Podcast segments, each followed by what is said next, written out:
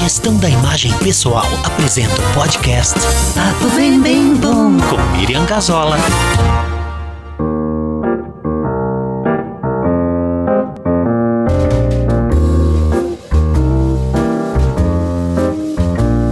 Oi, a gente está aqui com o Alexandre Ribeiro. O Alexandre é professor de yoga e tem uma formação bem peculiar. Mas a gente vai falar de uma yoga de um jeito um pouco diferente. Para isso, Alexandre Ribeiro, vou deixar tu te apresentares e falar o que, que é essa coisa diferente que a gente vai falar a respeito do yoga. Olá, é um prazer estar aqui participando desse podcast. Falar de yoga sempre é uma coisa legal, importante. O pessoal no yoga primeiro me conhece como Atma Tirtha, isso faz parte do que eu vou falar um pouco da, da contextualização do, Hum. do yoga, né? Eh, Quando eu comecei a, a praticar yoga, desde o início eu me envolvi muito, isso me Por que o yoga? Aproximou. Da onde o yoga na tua vida? Vou começar um pouquinho mais cedo, assim. Porque tu vem da área de, de tecnologia no primeiro momento. É.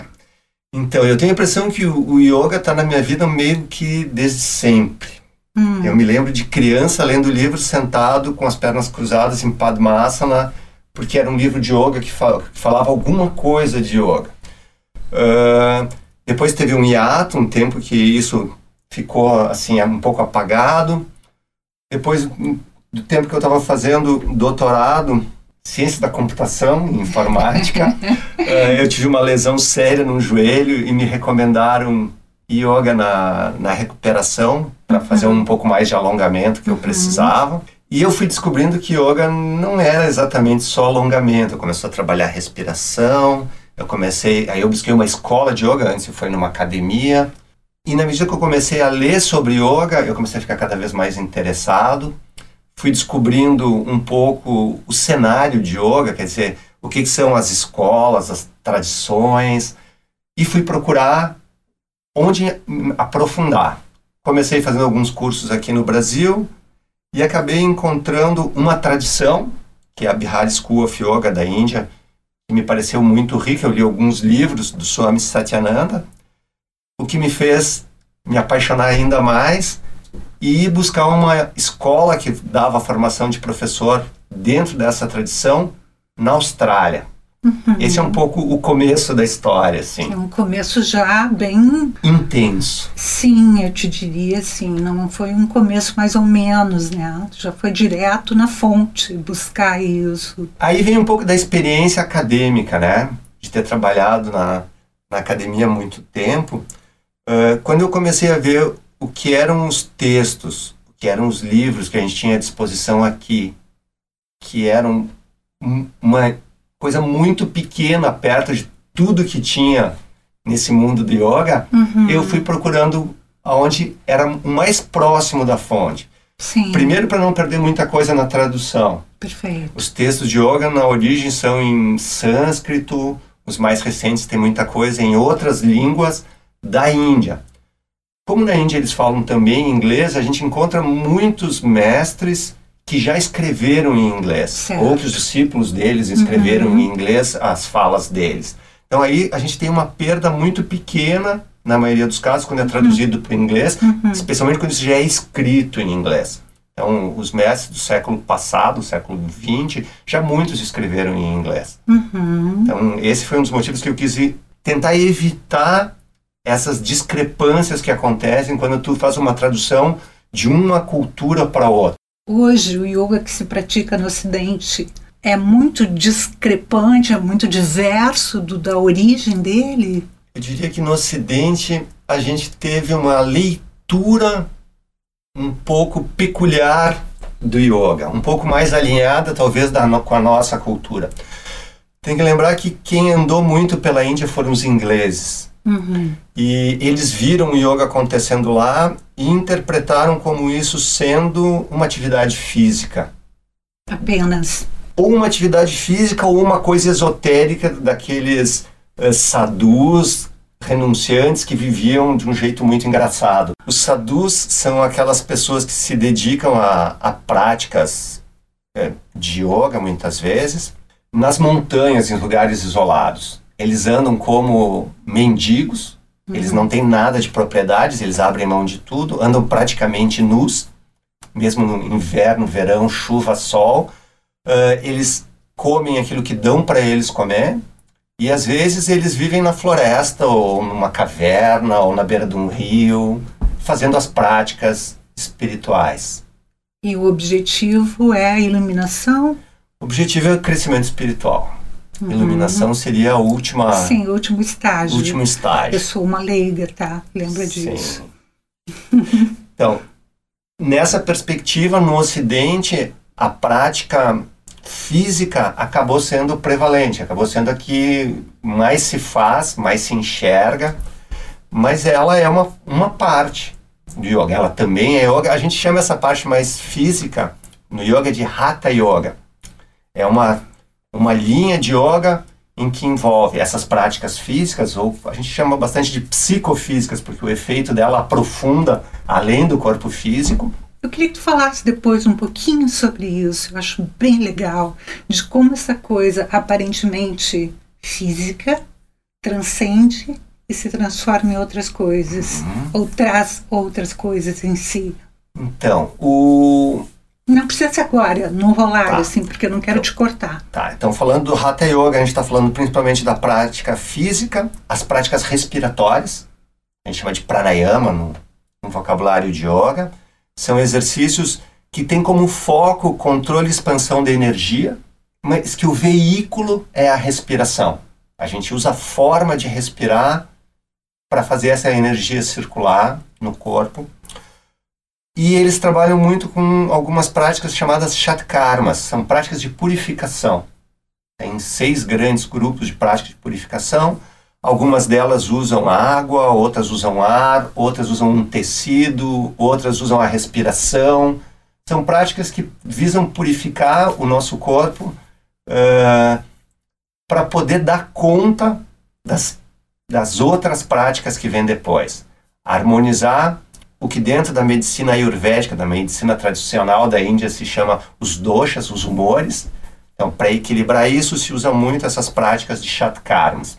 Na prática de tudo isso do Hatha Yoga, a, gente vê no, no Ocidente muito os asanas, as práticas físicas. Um pouquinho de pranayama, um pouquinho de exercícios respiratórios. Então, essa é a visão do Ocidente, de um modo geral, do yoga. Mais recentemente ganhou bastante atenção também a meditação. Está começando, mas ainda é numa parcela bem menor do que a prática física do yoga.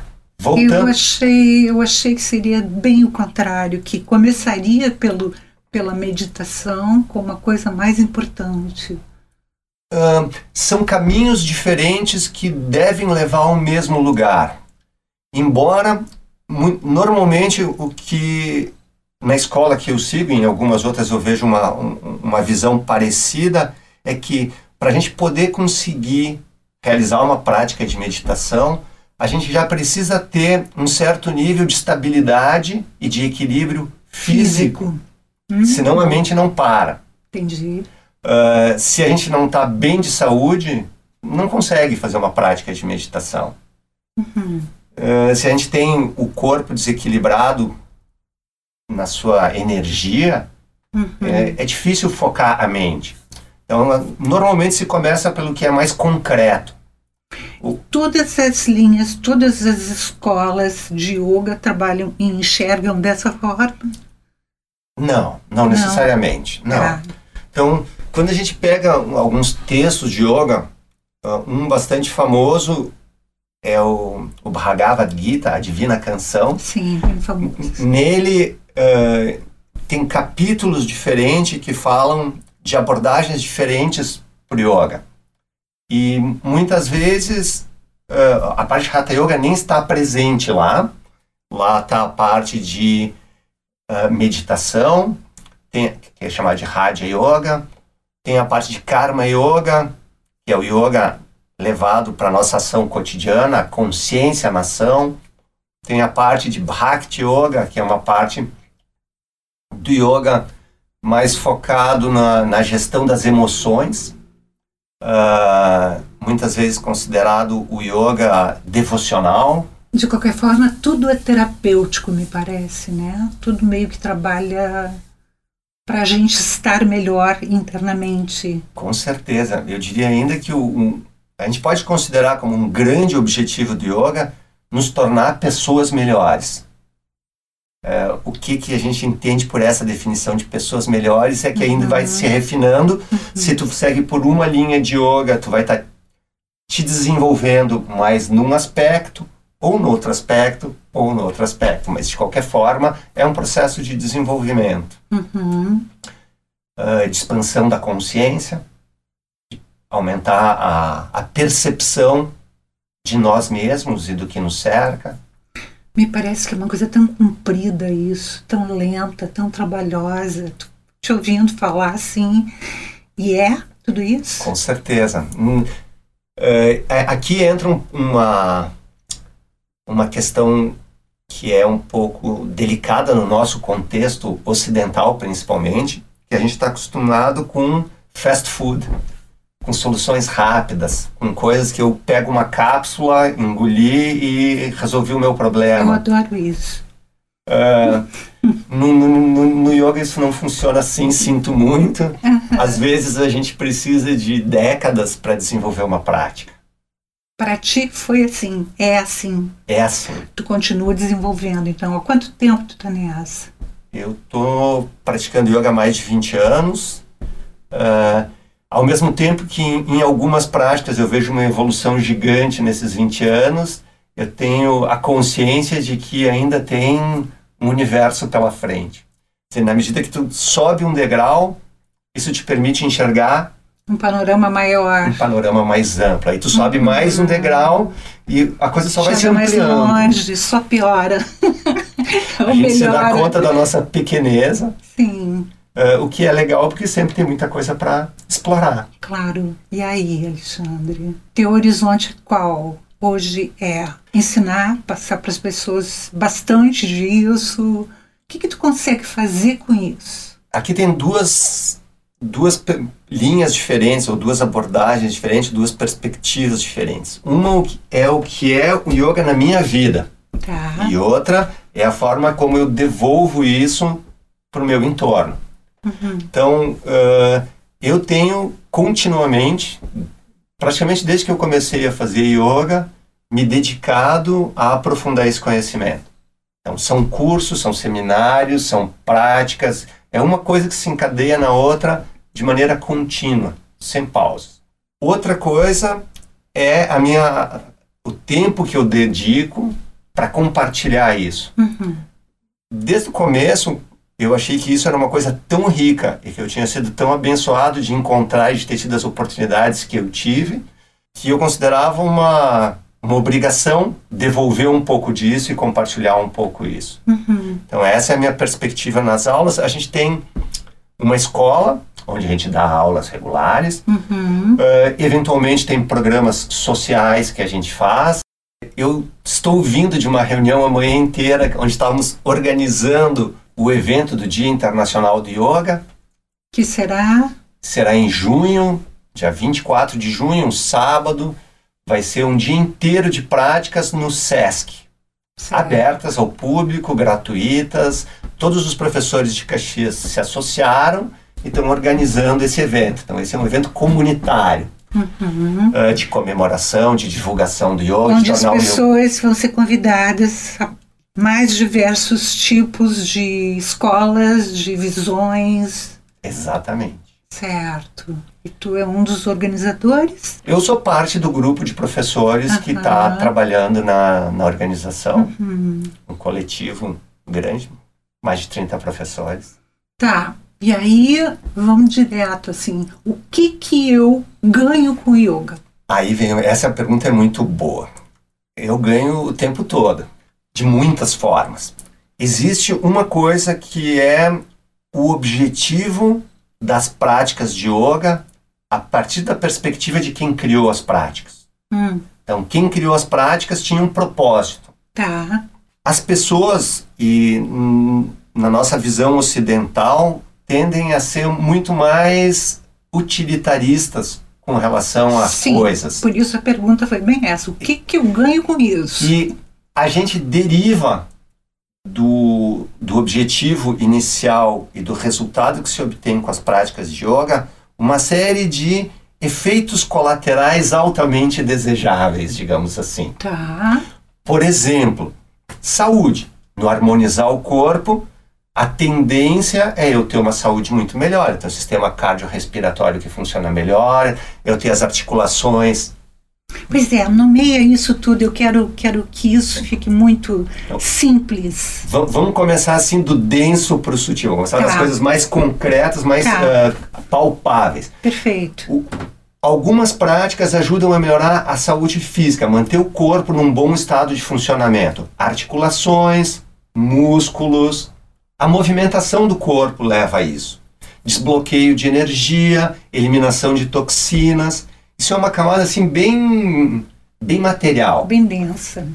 Quando a gente aprofunda um pouco a experiência da prática, a forma como as práticas de yoga atuam sobre os sistemas, sobre os órgãos, a gente não está fazendo aqueles tipos específicos de movimentos nas práticas de yoga, massageia os órgãos internos. Estômago, coração, pulmões, fígado, pâncreas, estômago, intestino, tudo passa a funcionar melhor.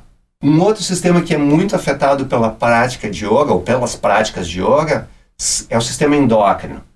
Quando a gente fala em melhorar o funcionamento do sistema endócrino, a gente está falando do sistema do corpo todo, direta ou indiretamente, está melhorando o seu funcionamento. Por exemplo, a tireoide. Tem várias ah, práticas que atuam diretamente na tireoide. Todo o metabolismo é regulado a partir daí. E assim por diante. Então, sistema endócrino faz todo o corpo funcionar de um jeito mais harmônico. A gente atua nele, isso irradia saúde ao redor. Ah, outra coisa muito importante, as pessoas não têm noção de quão importante é, é a respiração. Uma pessoa respira, em média, algo próximo de 15 vezes por minuto. Isso dá aproximadamente 21.600 respirações por dia, sem se dar conta que respirou nenhuma vez. Ao longo do nosso da nossa caminhada com estilo de vida, a gente vai criando problemas na respiração. Respiração curta, respiração irregular, respiração pela boca, respiração no peito. Existe um canal de duas vias entre a nossa respiração e as nossas emoções. Se a gente observar como a gente está respirando em determinadas situações, quando eu estou com raiva, quando eu estou com medo, quando eu estou apressado, quando eu estou nervoso, quando eu estou dormindo, quando eu estou relaxado, dá para observar um padrão. Então, a minha emoção determina um padrão de respiração. O que os yogis descobriram é que o inverso Também, também, é é verdadeiro. verdadeiro. Então, se eu organizo a minha respiração, induzo um determinado padrão respiratório, eu, Eu consigo administrar as minhas emoções, eu consigo induzir um determinado estado. Me dá um exemplo bem claro, bem fácil para as pessoas entenderem.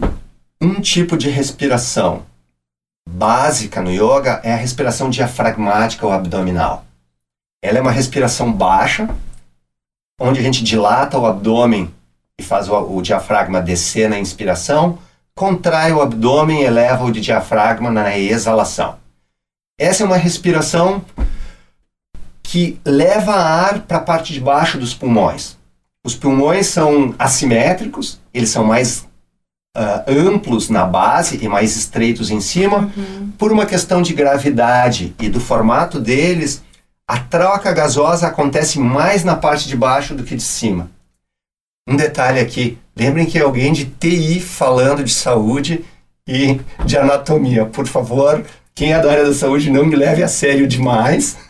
Eu me esforço, mas tá bem tem bom, limites. tá bem bom. Eu acho que isso pode ajudar. Essa parte de, então, essa respiração abdominal, ela é mais eficiente. De um modo geral, os estudos mostram que ela é é, conduz ou é responsável por apra- aproximadamente dois terços da nossa capacidade respiratória, com muito pouco esforço.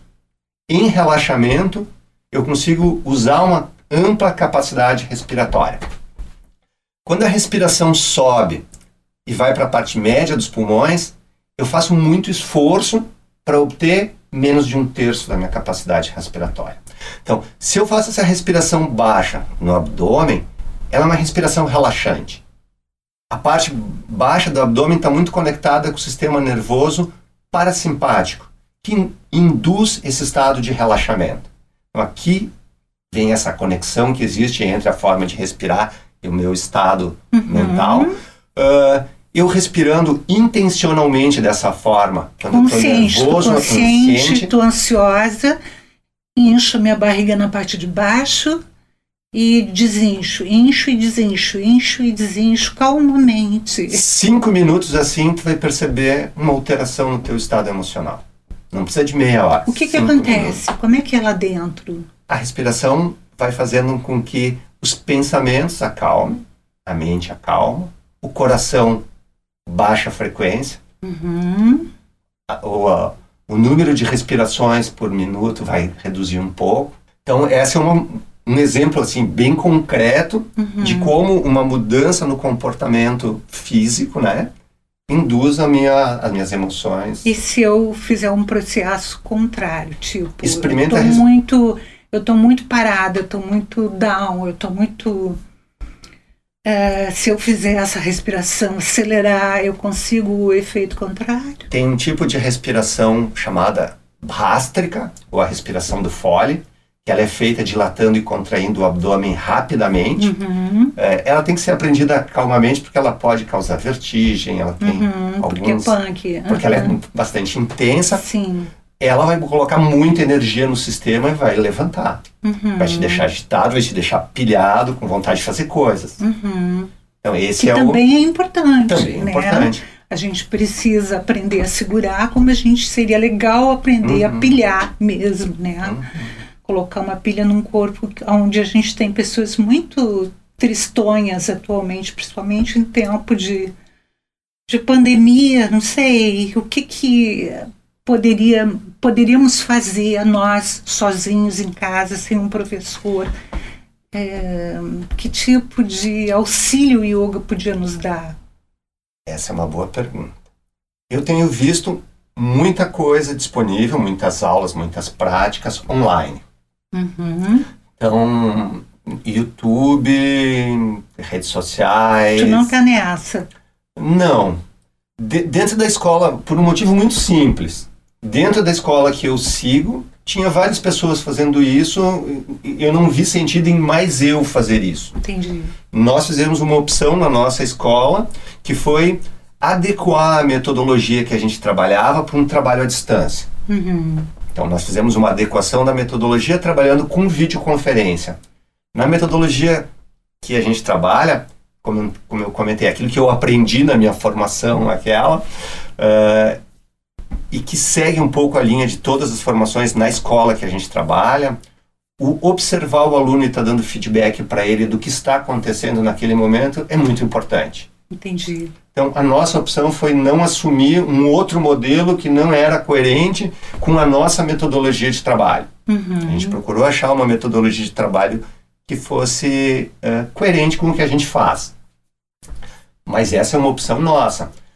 Uh, eu tenho visto, como eu disse, muitas aulas à distância via YouTube. O YouTube está povoado de aula de yoga. E aí tem coisas diferentes. Quando tu está acompanhando via uma aula do YouTube, um professor que tu conhece, que tu está seguindo a aula, é uma coisa.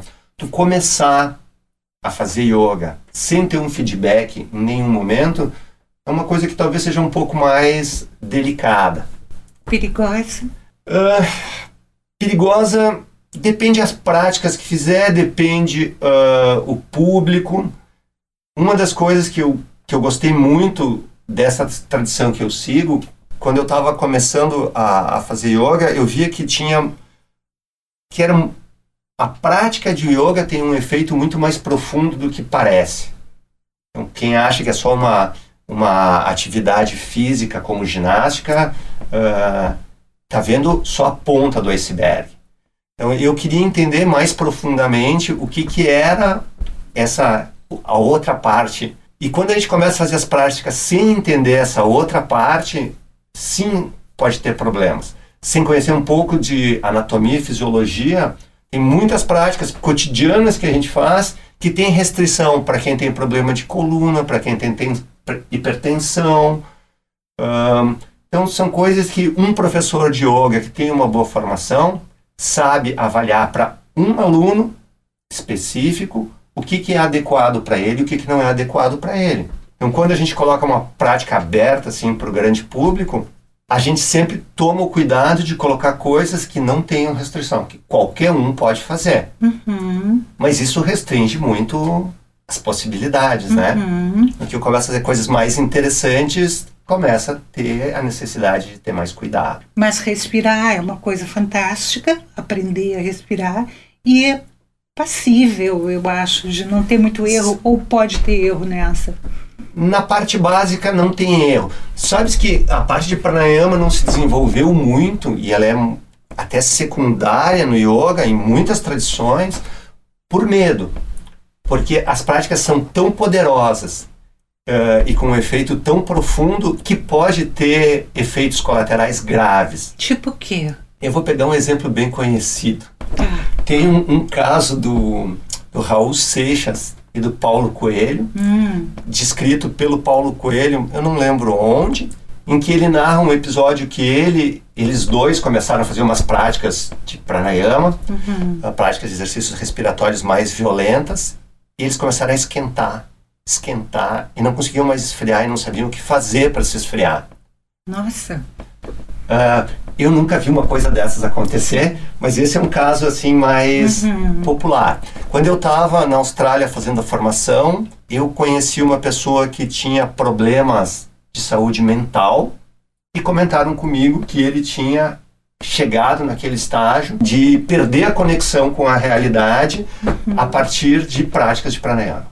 Nossa. Então, são situações, sim, mas não são os pranayamas, as práticas que a gente trabalha em sala de aula que Sim. vão causar isso. sim, sim. Mas é, é bom saber algo que. sem fazer algo sem orientação e sem uma Isso. medida. Então, a gente recebeu da, da Bihar, que é a escola que a gente segue, Bihar School of Yoga, ah, no começo da pandemia, uma série de recomendações de exercícios respiratórios. Então, eles tinham lançado uma série de vídeos onde prescreviam práticas para tornar os pulmões ah, mais resilientes caso alguém tivesse contato com Covid. A gente traduziu isso e colocou no site da nossa escola. Hum, Então, ali está bem descrito com os vídeos. Os vídeos são em inglês, mas os vídeos eh, servem para a gente ver a prática acontecendo, embora a maior parte do tempo não precise ver, mas tem ali alguém demonstrando. E são práticas simples que qualquer um pode seguir. Ah, as práticas mais complicadas tem que aprender com um professor mesmo. Como é que eu acho? Qual é o site da tua escola onde eu vejo isso? É o ganapati.org.br, Porque esse T ao final, Ganapati, porque é com I, só É. para não confundir. tá, entendi. Ganapati, ganapati.org.br. tá, e ali eu vou achar coisas que são muito interessantes, com orientação suficientemente segura para que eu possa fazer. A gente tem compartilhado aí alguma coisa de práticas que são tornadas públicas pela Bihar. que mais? O que, que é importante ser posto? Uma das coisas que é legal entender é que muitas pessoas têm a ideia de que yoga é uma coisa que tu vai lá numa sala, aprende, faz a prática algum, uma hora por semana, vira as costas e acabou. Logo antes de começar a pandemia, a gente trabalhou num projeto voluntário junto com a Secretaria de Educação, que foi a apoiadora, a UX, ah, onde nós formamos mais de 100 professores para trabalhar com yoga nas escolas. Quem eram? Que, que, professores eram esses? Professores das o- o mais pro- diversas áreas? eram área professores da rede municipal, Tá. na grande maioria, tinha alguns professores de escolas particulares também, Uhum. ah, de, de todas as matérias. Então, a gente acredita que no contexto escolar é muito mais interessante as crianças terem ah, as- contato com yoga frequentemente do que terem uma aula por semana. Cinco minutos todo dia, Sim. uma ou duas vezes por dia. Isso traz muitos benefícios para se movimentar um pouco, para se concentrar um pouco, para se acalmar um pouco. Depende do horário do dia, depende do momento. Numa escola, relataram que a volta do recreio era um inferno. O professor que pegava a turma depois do recreio estava roubado. Uhum. E com, eles introduziram uma prática de relaxamento na chegada do recreio. Olha que bárbaro. Acabou a confusão. Sim, sim. Tu corta aquela hiperatividade do, do, do recreio, dá uma acalmada, centra, e depois elas estão tranquilas e conseguem aprender melhor. E isso não seria uma coisa para continuar? Esse é um projeto que a gente já tem há mais de 10 anos. Quando a gente começou, foi uma amiga professora de história na rede municipal que chegou e disse: Olha, eu não sei o que fazer com os meus alunos. Tem alguns momentos que eles estão muito agressivos, muito agitados. E Andréia, minha esposa, é psicóloga e compartilha do, da paixão pelo yoga. E ela estudava muitas coisas voltadas para as crianças. Ela tinha acabado de ver um estudo de um colega sobre uh, o nível de estresse dos professores. Era a segunda ou terceira categoria profissional com maior nível de estresse. Ela disse: não, vamos fazer o seguinte. Em vez de dar yoga para um pequeno grupo, vamos montar um programa em que a gente atenda os professores, que eles fiquem tranquilos e harmonizados para lidar com as dificuldades que eles encontram na sala de aula, e eles trabalhem yoga com as crianças. E aí surgiu um programa que a gente veio, levou para seis ou sete escolas, e depois dessas seis ou sete escolas individuais, a gente fez uma, uma versão aberta, que foi essa, junto com, com o apoio da Secretaria de Educação, o pessoal da UX. Que e projeto aí, lindo! Quanto tempo para formar esses professores, deixá-los prontos para trabalhar as crianças? Para eles se autotrabalharem, né, num primeiro momento, e terem. prontos É. para trabalhar não existe. Existe Não. prontos para começar a trabalhar. Perfeito, prontos para começar Então, a trabalhar. a gente trabalhou oito meses com eles. Oito onde meses. eles tiveram a oportunidade de fazer aula de yoga ao longo desses oito meses, para eles terem a vivência, a experiência e começarem a sentir um pouco os benefícios do yoga na vida deles. Claro. Ah, e ao mesmo tempo, mensalmente, a gente ia fazendo oficinas onde eles aprendiam algumas técnicas para trabalhar em sala de aula. Projeto bonito e necessário. Tem- esse está bem descrito no, no nosso site. É. Uhum. Com chance de retomada. Com chance, toda chance. Só É. uma questão do, do timing das coisas, É. do momento oportuno para essas coisas Tomara que acontecerem. role bem rapidinho, porque é tudo que se precisa, né? Professores serenos, Uhum. equilibrados, para trabalhar com crianças enlouquecidas. Tem duas professoras amigas nossas, a Magali e a Simone, que estão trabalhando com uma escola em Bento, onde é, elas estão dando aula para todas as crianças da escola e para os professores todos da escola. Então foi uma iniciativa, foi uma demanda que partiu da escola, é, elas abraçaram E- a transformação que acontece numa escola é impressionante. O primeiro projeto que a gente fez para testar ele, experimentar, nós ficamos três anos numa escola. Foi o Caldas Júnior, ali perto da UX, inclusive. Aham. Foram três anos fazendo algumas experiências. eh, chegou um momento até que algumas crianças foram formadas para elas darem as práticas na sala de aula, em vez do professor conduzir a prática, as próprias crianças. Aham. Tem, tem, tem relatos assim de chorar das crianças do primeiro ano indo dar práticas para os maiores. Meu E Deus. eles se sentirem assim hipervalorizados por eles terem ido dar prática e que eles diziam para os grandes o que fazer e eles faziam.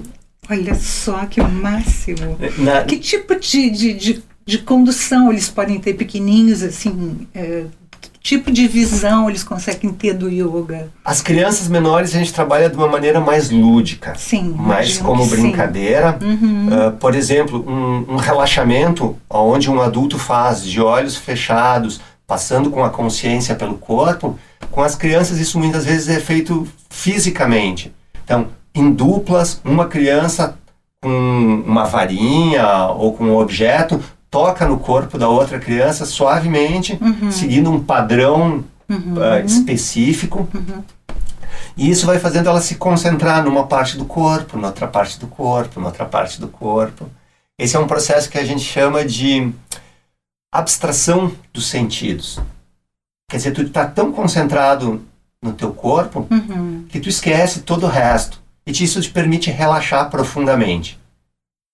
Então essa é a técnica que eu estava citando. As Uhum. crianças fazem de um jeitinho diferente, mais infantil, Uhum. mas muito legal, muito bonito. torcendo para que isso volte, né? Eu acho que o nosso tempo deu. né? Então, Alexandre, um prazer imenso te ter aqui no nosso estúdio.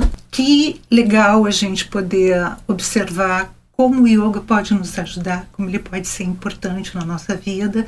E eu quero que tu diga para as pessoas, dê um tchau assim, e nesse tchau já diga algumas coisas que tu considera importantes de serem ditas a respeito disso. Bom, um recado assim muito, muito marcante para mim é que yoga é prática. É uma filosofia prática, é uma coisa que tem que ser aplicada. Então, o que mais vale é fazer a prática. Então, para quem não conhece e tem interesse, procure um professor, uma escola, eventualmente alguma coisa na internet para tomar, pra tomar contato e ver como é. Experimente. Sim, é um convite legal. Vale a pena experimentar e conhecer, né? Uma prática tão antiga que nos traz tantos benefícios de todas as ordens em nosso corpo. Mesmo que a nossa procura seja por um item, a gente vai por uma questão de aprender a respirar e acaba ganhando um monte de coisa junto com isso, né? Parabéns pela escola, parabéns pelas iniciativas, sucesso, que tudo corra do jeito mais legal possível. E a gente vai ficando por aqui, gente. Até o próximo papo bem, bem bom. Obrigada e tchauzinho. Papo bem, bem bom.